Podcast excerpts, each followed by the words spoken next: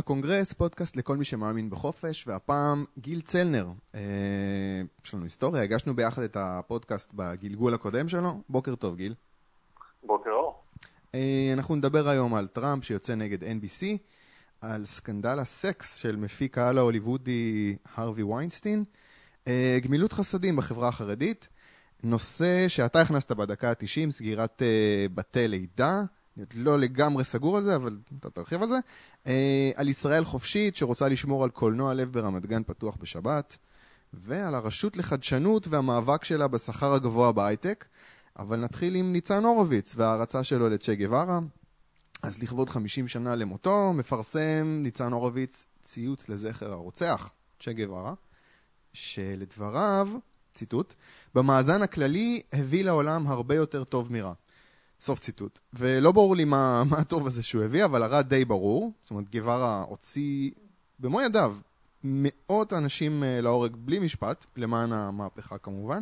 המשטר שהוא היה אחד מראשיו, אגב, כינה את תופעת ההומוסקסואליות כאחד מהתסמינים של הניוון המוסרי של הקפיטליזם. וזה לא, זה לא, זה לא הייתה סתם הצהרה ריקה מתוכן, המשטר של קסטרו וגווארה הכניס הומואים למחנות כפייה בניסיון לתאר אותם מאותו ניוון מוסרי, אבל כנראה שבעיני ניצן הורוביץ כל זה מחוויר לעומת הצדק החברתי והשוויון שהפכו את קובה לאימפריה שהיא היום. אמ, אני, אני נדהם כל פעם מהתופעה הזאת של איך מישהו שנחשב פעיל זכויות אדם, במקרה הזה זכויות להט"בים, כמו ניצן הורוביץ, מוכן להקריב את הזכויות האלה כל כך מהר בשביל עוד צ'אנס לקצת צדק חברתי. והשאלה שלי זה, אתה חושב שהוא יוצא פה טמבל, או שרק לנו זה נראה מוזר, ושזה לא יפריע לו להיות מוזמן עכשיו uh, כפרשן בפאנלים של תוכניות אקטואליה המובילות? זאת אומרת, רק לנו זה נראה מוזר?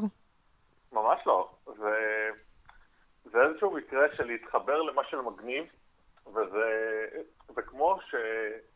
אה, אני מוכן להתערב לך שרוב האנשים שרואים את הדבר הזה פשוט לא יודעים. אין להם מושג שזה מה שצ'ה עשה. והסיבה שאני יודע להגיד את זה זה כי עד לפני כמה שנים גם אני לא ידעתי.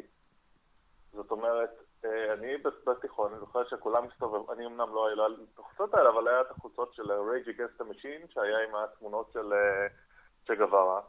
כולם קפצו ושמחו, וזו מוזיקה שיש שם הרבה מאוד אה, אלמנטים קומוניסטיים ושלל דברים שלא בדיוק מעודדים ליברליזם, נקרא לזה ככה. אוקיי, היום אתה בצד uh, של הטובים נגיד, אבל השאלה אם כל, כל מי שהיה איתך במסיבות האלה, גם uh, כל, אנשים לא שלא... יודעים. לא זהו, לא, לא יודעים עדיין. אז אנחנו עדיין... רק לנו זה נראה מוזר. לא, כי פשוט אנחנו יודעים. אנחנו אוקיי. לא, טרחנו לברר את זה. אנשים אוקיי. פשוט לא יודעים. עכשיו, אם אדם בא ומתחבר לצד המגניב של העניין, mm. זה מבחינתם, מה שנקרא, המטרה מקדשת את האמצעים. ואנחנו בדרך כאילו להפוך את זה ללא מגניב, או שאנחנו עדיין בבועה של עצמנו פה? אנחנו, יותר מזה, אנחנו הולכים לכיוון ההפוך. אה, בגלל, ה, אה, בגלל שגם כשאנשים מסתכלים על הדמויות האלה כביכול כדמויות ברי סמכות, הם עוד יסתכלו על זה וימשיכו להגיד אחר כך שגבר הוא איזשהו סוג של גיבור. הם okay. לא, אוקיי. לא, לא יטרחו בכלל. אוקיי, okay, פסימיות. אה, יש לנו הרבה נושאים, כן. אז אני קופץ הלאה. אה, אה, טראמפ, נגד NBC, הוא דונלד טראמפ מצייץ שעם כל הפייק ניוז שיוצאות מ-NBC אולי הגיע הזמן לשקול, לשלול מהם את רישיון השידור, כי הם רעים למדינה. אמ, השאלה שלי אם זה הסוף של המעט סימפתיה הליברלית שאולי הייתה לטראמפ, או שכבר מזמן אין כזאת. זאת אומרת, היו לך, יש לך איזה שהן תקוות uh, מטראמפ? עדיין יש לי. באמת? שיש... כן, כן. אבל לא בגלל שאני חושב שהוא איזשהו בן אדם טוב באיזושהי צורה. Mm. פוליטיקאים מבחינתי הם כולם אותו דבר שיוצא בחיתול של הילד. אוקיי. עכשיו, אה, אבל הסיטואציה עם טראמפ ספציפית זה שהוא בינתיים הדמות שהוא הכי תואם מתוך כל הסטריאוטיפים של כל מיני פוליטיקאים, זה האיש המטורף שלא באמת אפשר לחזוז את מה שהוא עושה. Okay. אוקיי. ולכן כמו שהוא עושה משהו טוב, הוא יכול לעשות משהו רע ולהפך.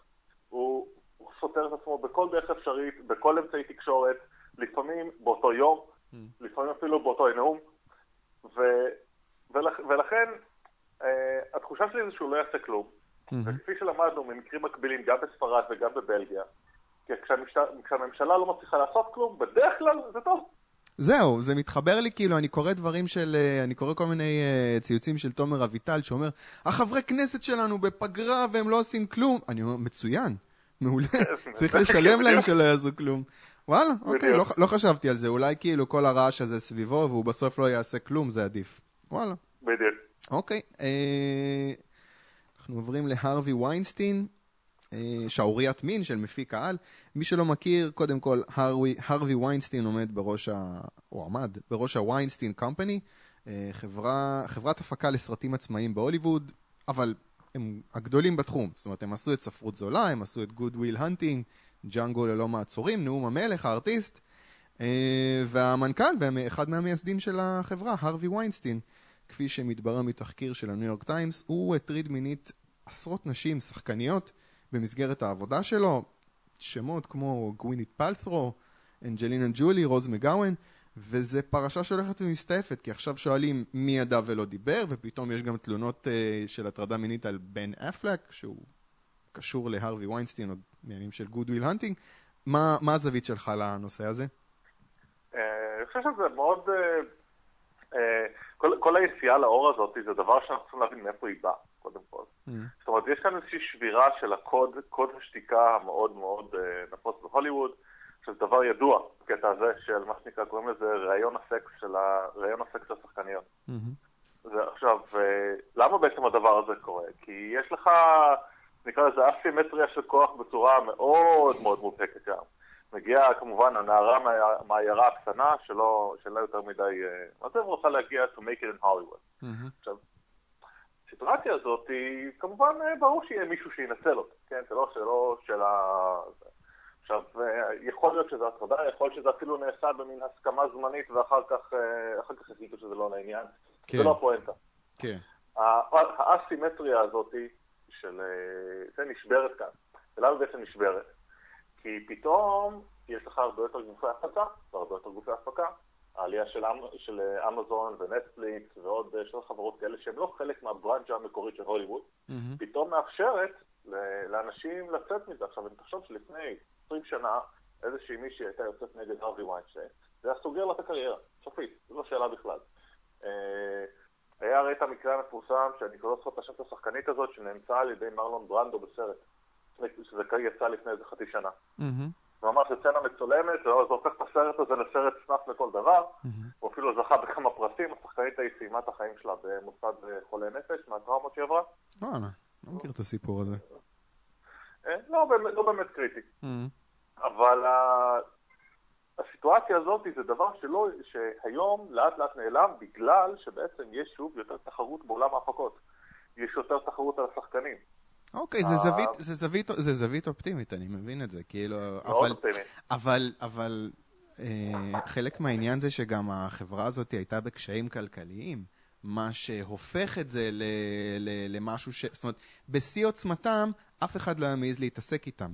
אתה מבין? וזה משהו ש... אני לא בטוח לגבי זה. אני לא עובדה, זה קרה... למה לא התעסקו איתם עד עכשיו? כי הם היו חזקים. מי רוצה להתעסק עכשיו עם הבן אדם הכי חזק בהוליווד? ועדיין אני בטוח שיש אה, קשר שתיקה סביב מפיקים אחרים, שהם עדיין פשוט, אה, יש להם כוח, אז לא רוצים להתעסק איתם. כי אה, פתאום אחרי שזה יוצא, כולם אומרים, כולם ידעו. אם אתה שומע, יש, יש פה, אני אנצל את זה, יש פודקאסט של בחור בשם אנדרו קלייבן, והוא כאילו משהו מיוחד, הוא תסריטאי הוליוודי, אבל הוא גם אה, שמרן, הוא יהודי והוא התנצר, לא חשוב. אה, והוא אומר, כולם ידעו, כולם ידעו, ושתקו, כי הוא חזק ומי רוצה להסתכסך איתו. אז אני מסכים איתך שכאילו יש פה, כן אולי יש פה איזושהי שבירה, כי ברגע שיש יותר גופים, אז יש אולי באמת יותר אופציה של, אה, אתה יודע, אתה יכול להתלונן נגד מישהו ואתה לא תהיה שרוף. אבל זה המשיך לקרות לדעתי, זאת אומרת, זה, זה עדיין בשביל להפיק סרט הוליוודי, כמה שעלויות הפקה והפצה נחתכות, זה עדיין עסק מאוד יקר. זה לא ששחקנית עכשיו יכולה לעשות את זה בעצמה. אז זהו, תסתכל עם ה, על ההצלחות, ההצלחות הגדולות כבר לא בהוליווד. Mm-hmm. זאת אומרת, אתה רואה שהם עדיין מוציאים את אותן כמויות על כסף, אבל הם לא עושים את אותן כמויות של כסף בכל סרט. Mm, הבנתי. אה, אה, יש לך גם הרבה יותר גופי עצמאים, גם הרבה יותר גופים שהם מחוברים לרשתות הפצת אחרות, גם הרבה יותר אופציות לעשות דברים אינדי שעדיין ההפצה שלהם מצליחה. זאת אומרת, תסתכל בשנים האחרונות, כמות הסרטי אינדי שיוצאים, זה באמת גם, זה, הרבה יותר גדול. זה הקלאסי של, של, נקרא לזה, פתיחת השוק, וזה גם משפר את תנאי העבודה של השחקנים, וגם את תנאי ההעסקה, שזה לדעתי, אה, זה, זה, לא, זה לא ימנע את הדברים האלה, אבל זה בפירוש יוריד את הכמויות שלהם. אוקיי, אני מקווה, אה, זווית אופטימית. אה, טוב, נושא הבא, נושא של הדקה ה-90, שזה סגירת בתי לידה בארץ, זה סגירה של איזשהו... בוא, בוא תציג את הנושא פשוט, כי אני לא הספקתי. אוקיי. להתעמק בזה. אוקיי. אוקיי. Uh, יש uh, עניין של... Uh, יש, נקרא, אני לא ידעתי שזה קיים כמובן לפני שזוגתי נכנסה להיריון.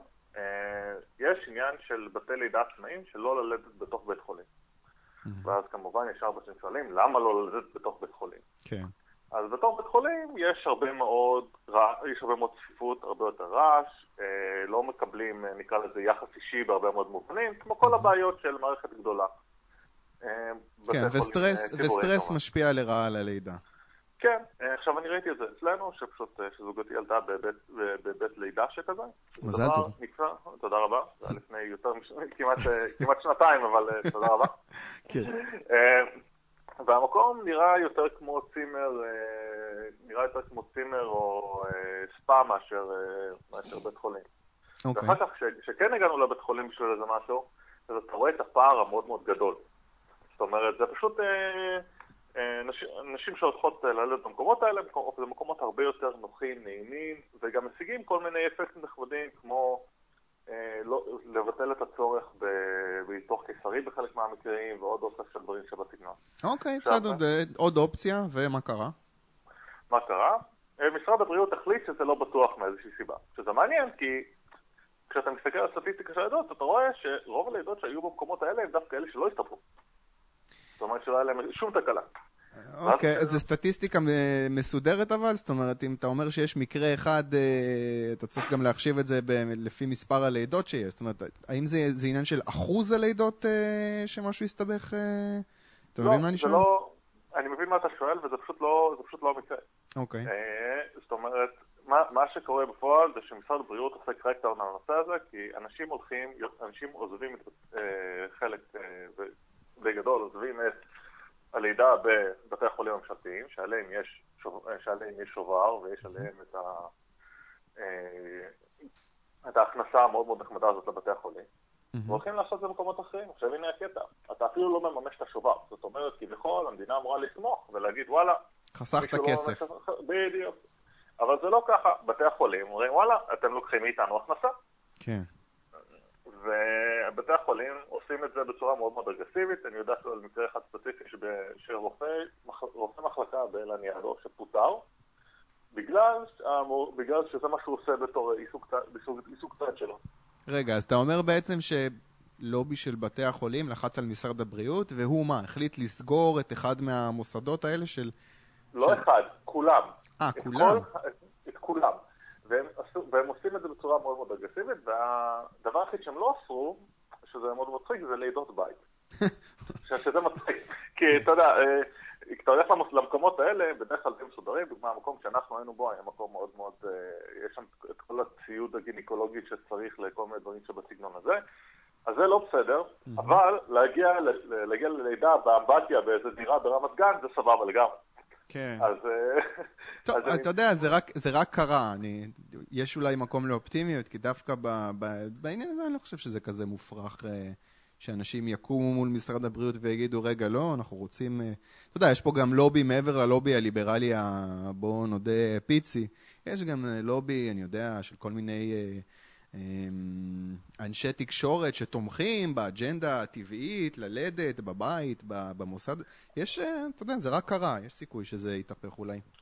אני מאוד מאוד מקווה שכן, במידה ונעשה עוד ילד, כן. אבל אה, זה נושא מאוד מאוד מאוד בעייתי, ואני דווקא מאוד מאוד אשמח לראות אה, מישהו מה, מהליברלים לוקח את זה כדגל, כי זה...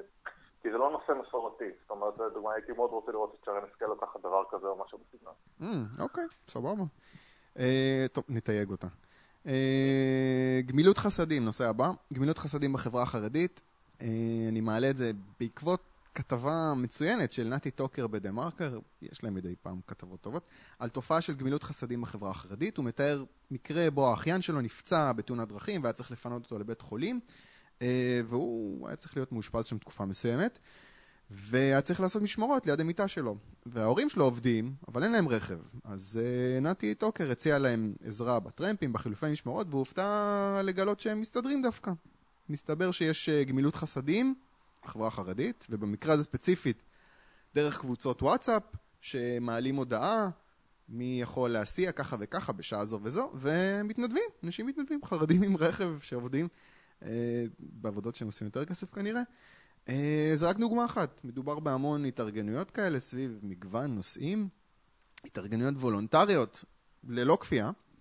אה, אז קודם כל זה רק מראה כמה פוטנציאל קיים לתעשיית התנדבות קהילתית, אם רק יוקדש לזה הזמן והמאמץ. אה, התנדבות דרך וואטסאפ, אני יכול לחשוב מן הסתם על קמפיינים של הדסטארט, ואני בטוח שדברים כאלה קורים גם בחברה החילונית, פשוט אני לא שומע עליהם כל כך. זאת אומרת, למה אין פוקוס בשיח הציבורי-חילוני על צדקה שלא באה כפלסטר עד שתבוא הממשלה ולכאורה תעשה את העבודה? זאת אומרת, למה, למה, כאילו נראה לי שאצל החרדים אה, העניין של גמילות חסדים זה פשוט, זה דרך חיים, זה לא משהו שהם מחכים שמישהו אחר מהממשלה יפתור. ואצלנו כשמדברים על אה, צדקה, אז זה, אוקיי, טוב מאוד מה שהם עושים, אבל למה הממשלה לא מתעסקת בזה? אתה חושב שאנחנו יכולים להגיע למקום הזה של החברה החרדית? אני לא מאמין שאני אומר את זה. לא כל עוד יש אה, מעורבות ממשלתית.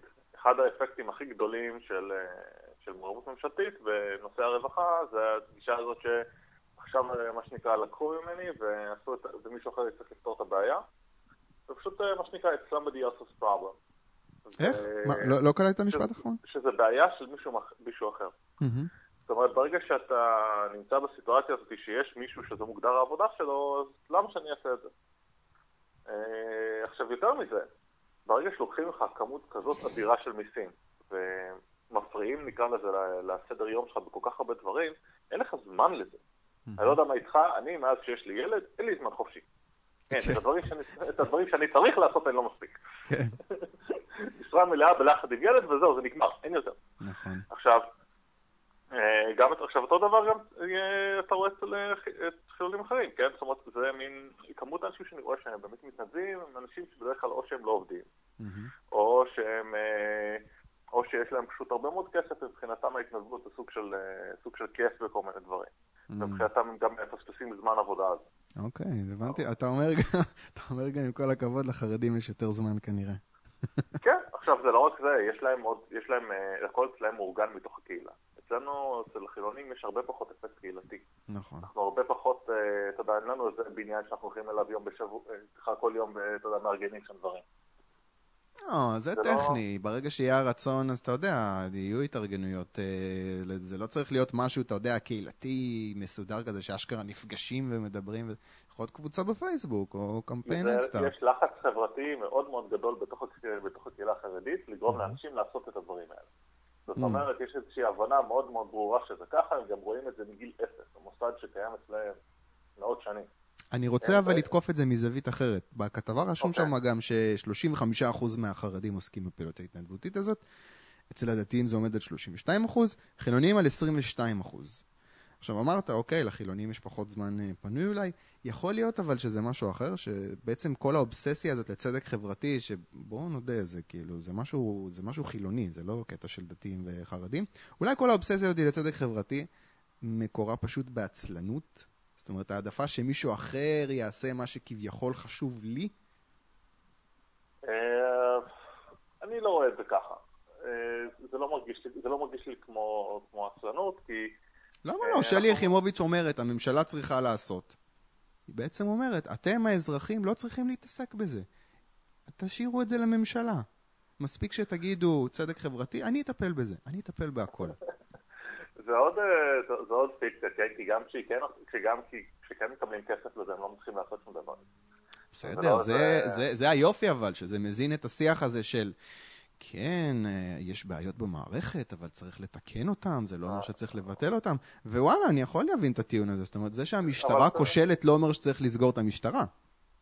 כל הדיקטטורים בזמניהם שלקחו, אה, תמיד עלו בשם העניים. אנחנו צריכים לעבוד בשביל הפרודטריון, אנחנו צריכים לעבוד בשביל מישהו אחר.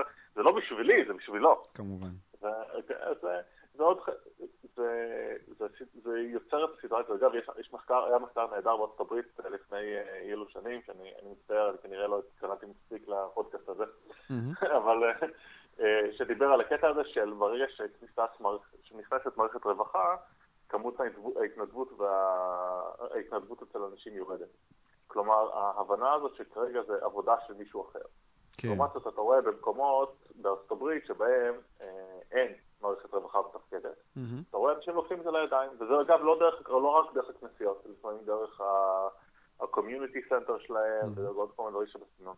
אוקיי, יכול להיות, יכול להיות אבל שזה עניין מטעמי, אתה מבין? זאת אומרת, יכול להיות שיש איזשהו גורם שלישי, נגיד תרבות מסוימת של הממשלה צריכה לעשות, שברגע שהתרבות הזאת משתלטת, אז מן הסתם היוזמות הקהילתיות הוולונטריות יורדות, ובמקביל היוזמות הממשלתיות עולות.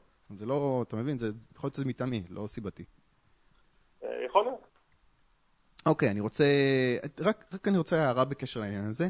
אה, יאיר שלג עשה כתבה במקור ראשון, ביטאון דתי-לאומי, אה, בו הוא נזף בקהילה הדתית שלא נרתמה למאבק הנכים ובעצם מיישרת קו עם איזו אג'נדה קפיטליסטית. זה פשוט מטיף מוסר לבנט ולכולם שהם לא התייצבו לצד ההסתדרות והנכים. אז אני רוצה להגיד, אולי עדיף להיות קפיטליסט שמתנדב על חשבון הזמן והכסף של עצמו, מפעיל צדק חברתי שמנדב את הזמן והכסף של אחרים. וכמו שאמרתי לך, הנתונים מהכתבה הזאת של נתי טוקר, 32% מהציבור הדתי מתנדבים בעצמם, לא מגייסים אחרים, לעומת 22% מהחילונים. זה לדעתי יותר שווה מאשר עכשיו להצביע בעד ההסתדרות הנכים שיקחו כסף אה, מכולם בשביל לעשות מה שחשוב להם לכאורה. אבל זה רק הערה, אני רוצה לעבור לנושא הבא, אה, וזה ישראל חופשית, שהם נגד סגירת קולנוע בשבת ברמת גן. אה, שמענו שהנהלת קניון ביאליק, אתה גר ברמת גן אגב? לא, לא, לא, אני גר בכפר יונה. Mm, אוקיי, מאוד רחוק. אה, אז ההנהלה של קניון ביאליק ברמת גן החליטה להפוך את הקניון לשומר שבת, מה שכולל גם סגירה בשבת של קולנוע לב, שהוא סוג של מוסד. ואני מודה שאם לא יס פלנט בקניון איילון, כנראה שהיה לי יותר אכפת, אני גר ברמת גן. אבל בתנועת ישראל חופשית לקחו את זה קשה, והם דורשים שהקולנוע יישאר פתוח בשבת, וספציפית שהעירייה תכריח את בעל הקניון להשאיר את הקולנוע פתוח בשבת. ישראל חופשית, כן? Uh, עכשיו, אני בזמן האחרון מתרגל לרעיון שעוד 40 שנה יהיה פה רוב חרדי, ומהבחינה הזאת, כל פעם כשאני רואה מאבק כזה, שקורא לכפיית מרות של גורם שלטוני על עסק פרטי, מלבד ההתחלחלות הטבעית שלי, אני גם לא מבין מה עובר להם בראש. זאת אומרת, הרי בקרוב החרדים הם אלה שיבחרו את השלטון. ואז הם יגידו, אוקיי, אז מותר לכפות פה, עכשיו תורנו. אתה חושב שכל האתטיזם הזה שנעשה כרגע בשם חילוניות במרכאות, יוחלף באתטיזם חרדי כשהם יהיו הרוב? או שהם יקבלו שכל? או שהם לא יקבלו אה, שכל? אני מעריך שהם לא יקבלו שכל. בדרך, אנשים, זה בדרך כלל הולך בכיוון ההפוך. כלומר, אנשים אה, רוצים לתת כוח לכפייה, לכפייה, לכפייה השלטונית שלהם כשהם, כשהם בשלטון, ורוצים שיורידו את הכפייה כשהם לא בשלטון. כן, אבל אצל החרדים זה יותר מורכב, כי הם בכל זאת, יש בהם משהו שסולד באופן טבעי מהשלטון. זאת אומרת, הם כן מוכנים להיות בשלטון כל עוד הם רק נהנים ממנו ולא... אתה יודע, הם די שומרים על פרופיל נמוך, תנו לנו את הכסף ועזבו אותנו מדברים גדולים. נכון, אבל כשאתה מגדיר את השלטון, זה כבר לא להגדיר את... אה, אה, אה, זה, זה לקחת ולהגדיר את איך אתה רוצה, זה כבר לא הצביון של בני ברק, זה הצביון של מדינת ישראל. Mm-hmm. והם יכולים, הם יכולים, וזה מה שהם יעשו, גם כשזה, גם כשזה נמשך אותם בתחת. זה לא... אה, זה לא... זה, זה, זה טבע אנושי, והטבע האנושי אינו פוסח על החברה החרדית. אוקיי, טוב, פה פסימיות.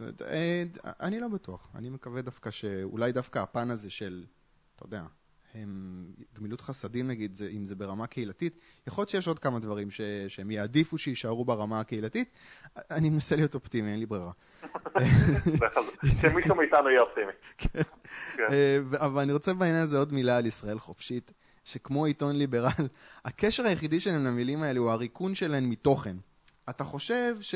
כליברלים ואנשים שמקדמים חופש, אנחנו אולי הפסדנו כבר את הקרב הזה על המושגים האלה, חופש וליברליזם, ואנחנו צריכים עכשיו להסתפק בגטו הזה שקיבלנו, הגטו הליברטריאני. אה, בפירוש כן. כן? אה, כן. זהו, אנחנו אה, ליברטריאנים? כנראה, אה, למרות שאני מגדיר את עצמי כחצי ליברטריאן, כי יש סוגים מסוימים של התערבות שאני כן תומך בהם, אבל זה כבר לדיון אחר. כן. זה... תסתכל מה קרה בארצות הברית. בארצות הברית הליברלים כביכול הם הכי השמאל של השמאל. והליברטריאנים זה, זה סוג של לקחת ולהוסיף שתי אותיות שעושות אותם הפוך. זה כמו הניה שיש בהתחלה במילים ברוסית.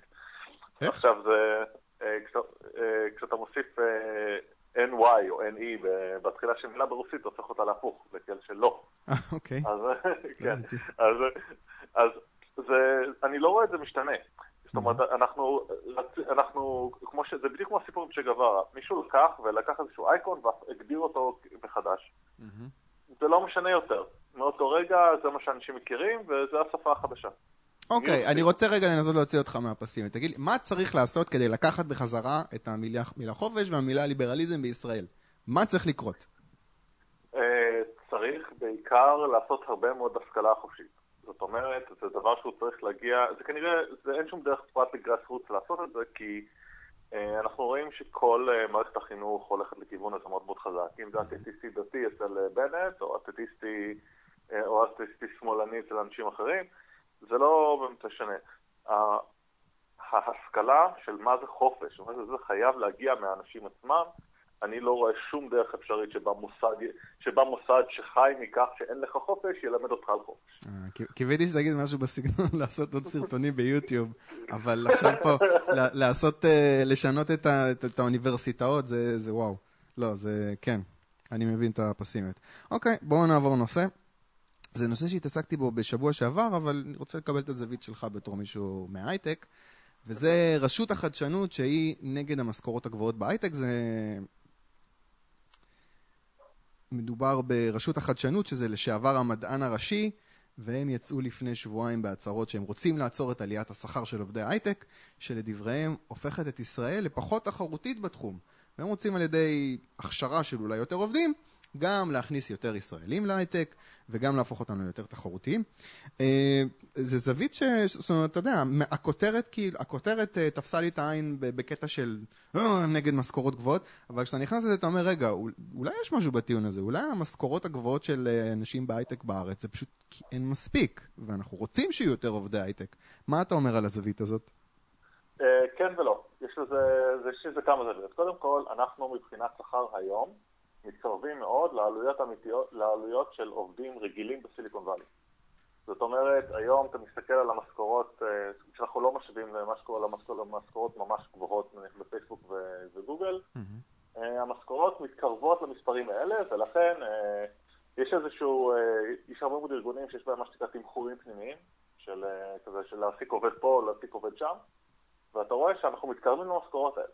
אוקיי. עכשיו, אה, זאת אומרת שזה כן, זה כן אישו, אבל זה, אבל זה לא, לטעמי לפחות, קודם כל, זה לא באמת מגביל אותך, כי המשכורות הכניסה של, של התחום הם לא כאלה.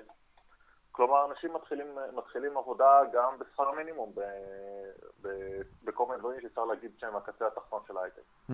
ואין, ואין בעיה עם זה, הם מתחילים שם ומתקדמים, ולאט לאט הם עולים בשכר והכל בסדר, ואין שום בעיות עם זה. ובפועל מה שמגביל את, היכ... את היכולת שלך להתרחב בארץ זה היכולת לגייס עובדים, כי פשוט אין מספיק. אוקיי, מצוין. פה רשות החדשנות נכנסת לתמונה. הם יכשירו יותר עובדים, ויהיו עוד עובדים. לא? כן, אה, אה. אה, מה הדרך, הכי- היום צוחקים על זה שהדרך הכי טובה להכשיר, להכשיר מהנדסים זה לשלוח אותם לשלוש שנים ב-8200. אוקיי. עכשיו, שזה במידה מסוימת נכון, אבל הם שוכחים את הבעיה של איזה סוג אנשים מתכוונים לשם מלכתחילה. כן. זה אנשים שבאותה מידה יכלו, יכלו לא ללכת ל-8200, לעשות, אה, לעשות שלוש שנים באוניברסיטת תל אביב ולצאת החוצה, עם, אה, ולצאת החוצה לא, לא כזה רחוקים מזה, כמובן הם היו, יש ניסיון אדיר שאנשים מקבלים בתוך אה, עולם מודיעין בישראל. אני אגב לא הייתי פה, הייתי ב... אני אכלתי חול בשיפטה, אבל יש לך... אה, זה לא, זה לא מה שישנה את זה. אתה מחזק את הטיעון שלהם אבל, כי רשות החדשנות אומרת, מצוין, אנחנו לא רוצים לעשות 8200, אנחנו נעשה פה עוד אוניברסיטאות תל אביב, נעשה אותם בפריפריה, כדי שאנשים שם יוכלו להצטרף לקטר ההייטק. בגדול, אני הכי בעד שכמה שיותר אנשים ייכנסו לעולם, לעולם הזה. מסיבה מאוד מאוד פשוטה, אני בדעה שבעוד, אה, לא רק אני חושב את זה, יש עוד, עוד, עוד כמה עתידנים שחשבו על זה לפניי, שבעוד יהיה לו שנים, כל, עבודות, כל העבודות בעולם יהיו עבודות הייטק. בצורה זו או אחרת, אנחנו רואים עוד ועוד תחומים שלאט לאט הופכים להיות הדבר הזה, וכמות האנשים שלא יהיו בדבר, בדבר הזה פשוט לא, לא, לא יוכלו להתקיים כלכלית. אה, אני לא, בעד. זה לא פרט. אני בעד. אה? אז אני לא רואה את זה כ- כ- כאיזשהו עניין. עכשיו, האם השכר בישראל גבוה מדי? אני חושב שלא. מצד שני, אתה יודע, אני משוחד. אה, אה, ראיתי שאחד הדברים שהרשום שזה שאחד הפרשנים שמח שההייטק מנותק מהעם. שזה זהו. כן. בוא- נעבור- לקומפרט זון שלנו. כן, כן.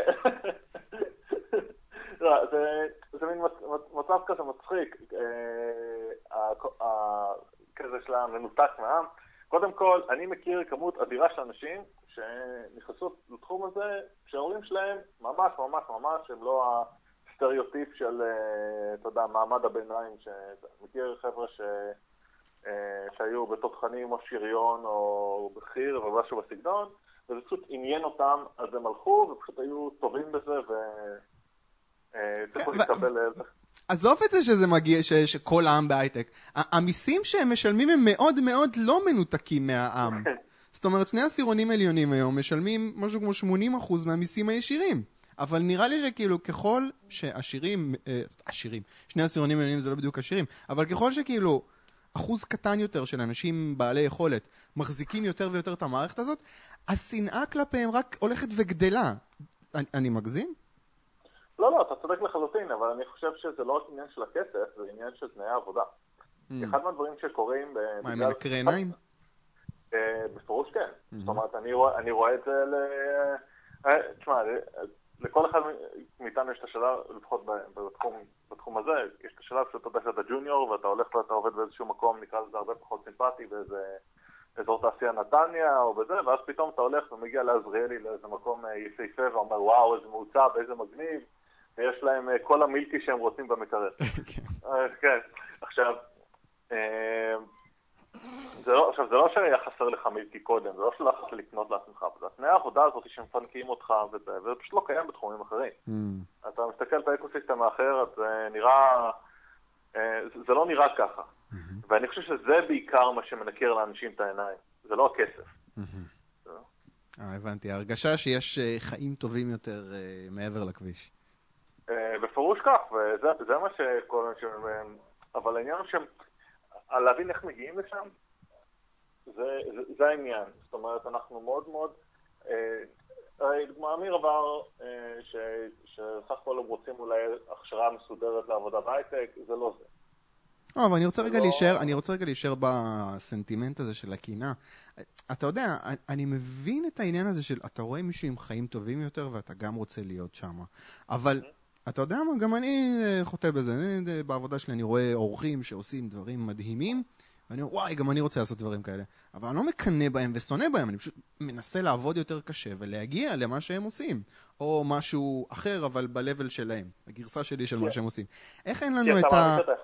איך אין לנו את האתוס הזה אבל, של או, אתה תעבוד קשה, תצליח. יכול. כן, שאתה מאמין שאתה יכול. כאילו, אל. תיקח את הקינה למקום טוב. אז אני חושב שאחד אחד המקומות שאנחנו כושלים בהם זה זה שאנחנו לא מזכירים לאנשים, נקרא לזה מ- מרקע כלכלי פחות מוצלח, אה, את היכולת עצם זה שהם יכולים. זאת אומרת, ההבנה הזאת היא שאפשר, ואפשר להגיע לזה גם בלי ש... שלהורים שלך, גם בלי שההורים שלך גרו, מראש עבדו בזה גם. זאת אומרת, הרבה מאוד, כל פעם כשאתה רואה באינטרנט, את, אה, אה, כשאתה רואה בכל מיני מקומות, אני רואה באינטרנט כי אני כבר לא רואה טלוויזיה, כן. אבל כשאומרים שאתה רואה כל מיני אנשים אה, שמספרים לך, כן, אני, אה, אתה יודע, אני גדלתי עם אה, קומודור 64, ואז, אה, אתה יודע, ואז בניתי את ווייז, אז, אתה יודע, האנשים האלה אומרים כזה, מה, לי, אה, עזוב, לאבא שלי לא היה קומודור 64, אבא שלי עכשיו לא יכול להרשות לעצמו קומודור 64. ו- והם מסתכלים בסיטואציה הזאת ואומרים, וואלה, אנחנו לא, אין לנו איך להגיע לשם, ובגלל זה משם מגיע כל הקנאה. הרי האנשים האלה לא מקנאים אה, יותר מדי בשכן שלהם שהמצב שלו קצת יותר טוב, מסתכלים ורואים משהו שהוא בפירוש בלתי אפשרי עבורם בתפיסתם. הם פשוט לא יודעים שאפשר להגיע לשם. וזה איפה שאנחנו יכולים בפירוש לפתור, לא לפתור, אבל לפחות לשפר את המצב. על ידי זה שאנחנו הופכים את הדברים ליותר נגישים. ממ. אגב, זו נקודה שכזה, אני לא יודע אם אתה זוכר, היה ב nineties פרויקט כזה שנקרא מחשב לכל ילד. כן. שהיה דבר כזה, שזה קרה בתקופת ביבי, אם אני לא טועה. ולדעתי היה, זה, זה מקום שאפשר כזה להזכיר את זה קצת, כי אחד הדברים שזה עשה, זה שפתאום הרבה מאוד אנשים נכנסו מחשבים הביתה. אמנם לא נקרא לזה פסגת הטכנולוגיה של התקופה, אבל עצם זה שיכולת של אנשים להשתמש במחשב זה, ואני מכיר כמה אנשים שסיפרו שהדבר הזה זה מה שהכניס אותם לתעשיית ההייטק. Mm.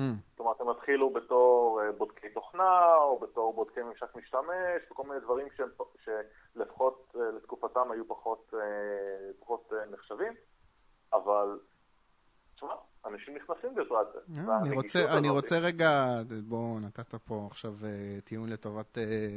השתלטות uh, ממשלתית על התחום הזה.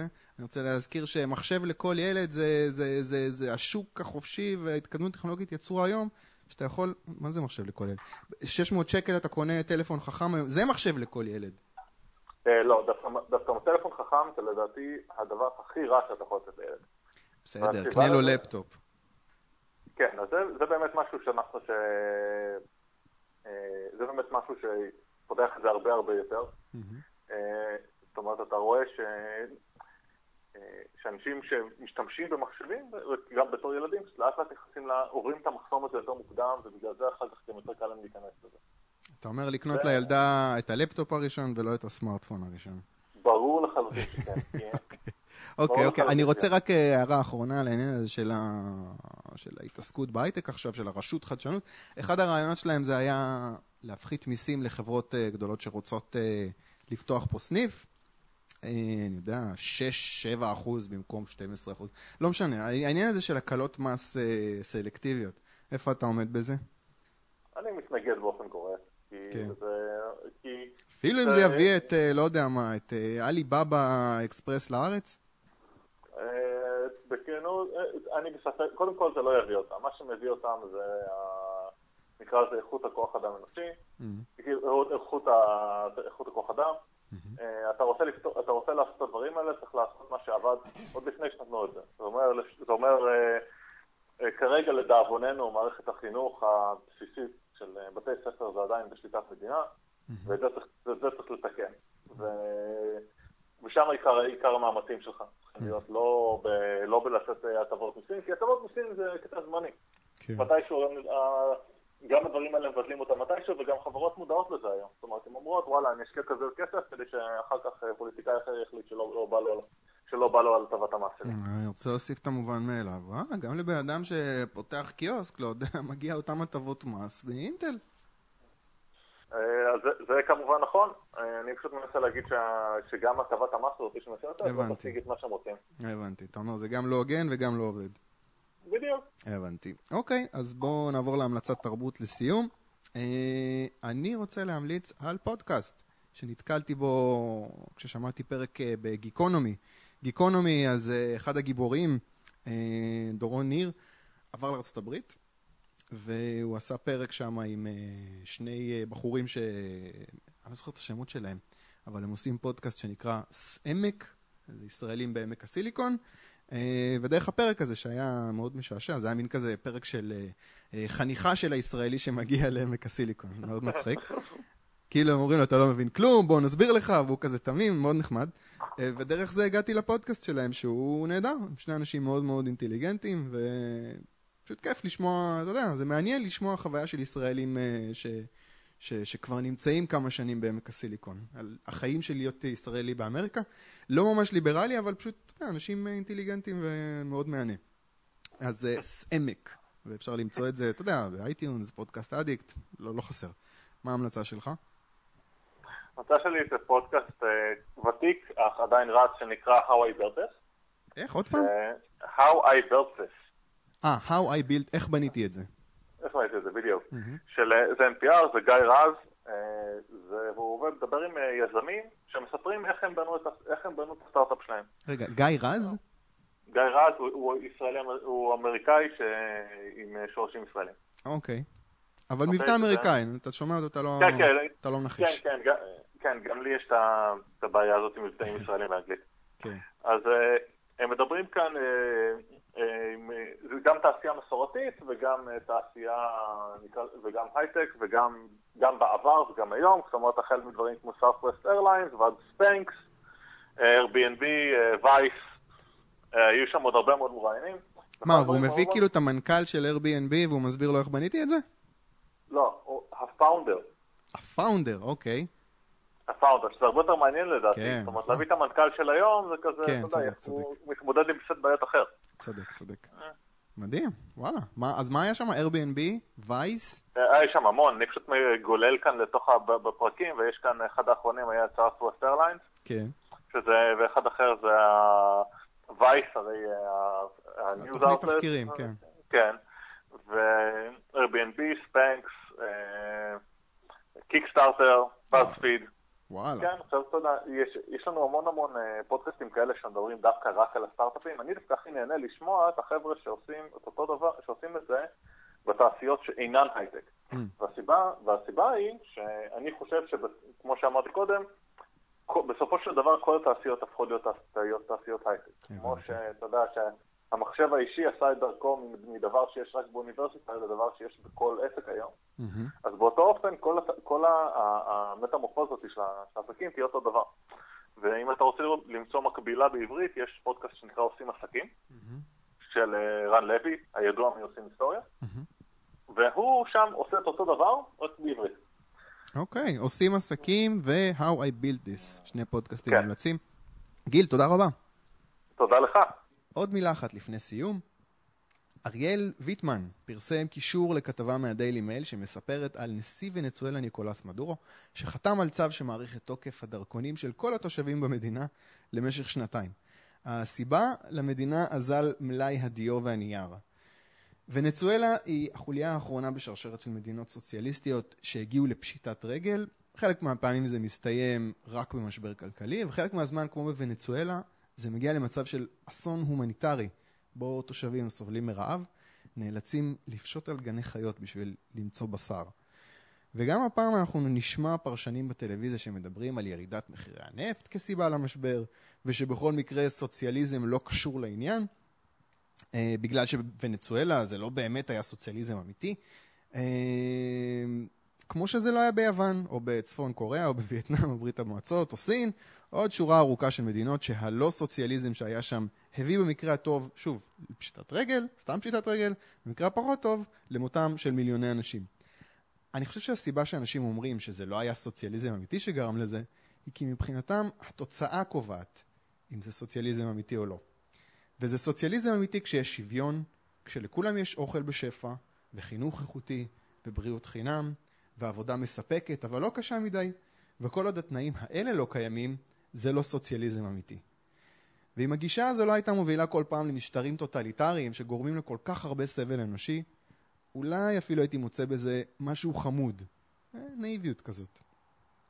זהו, הקונגרס 18, פודקאסט לכל מי שמאמין בחופש. ניפגש שבוע הבא עם עוד ליברל.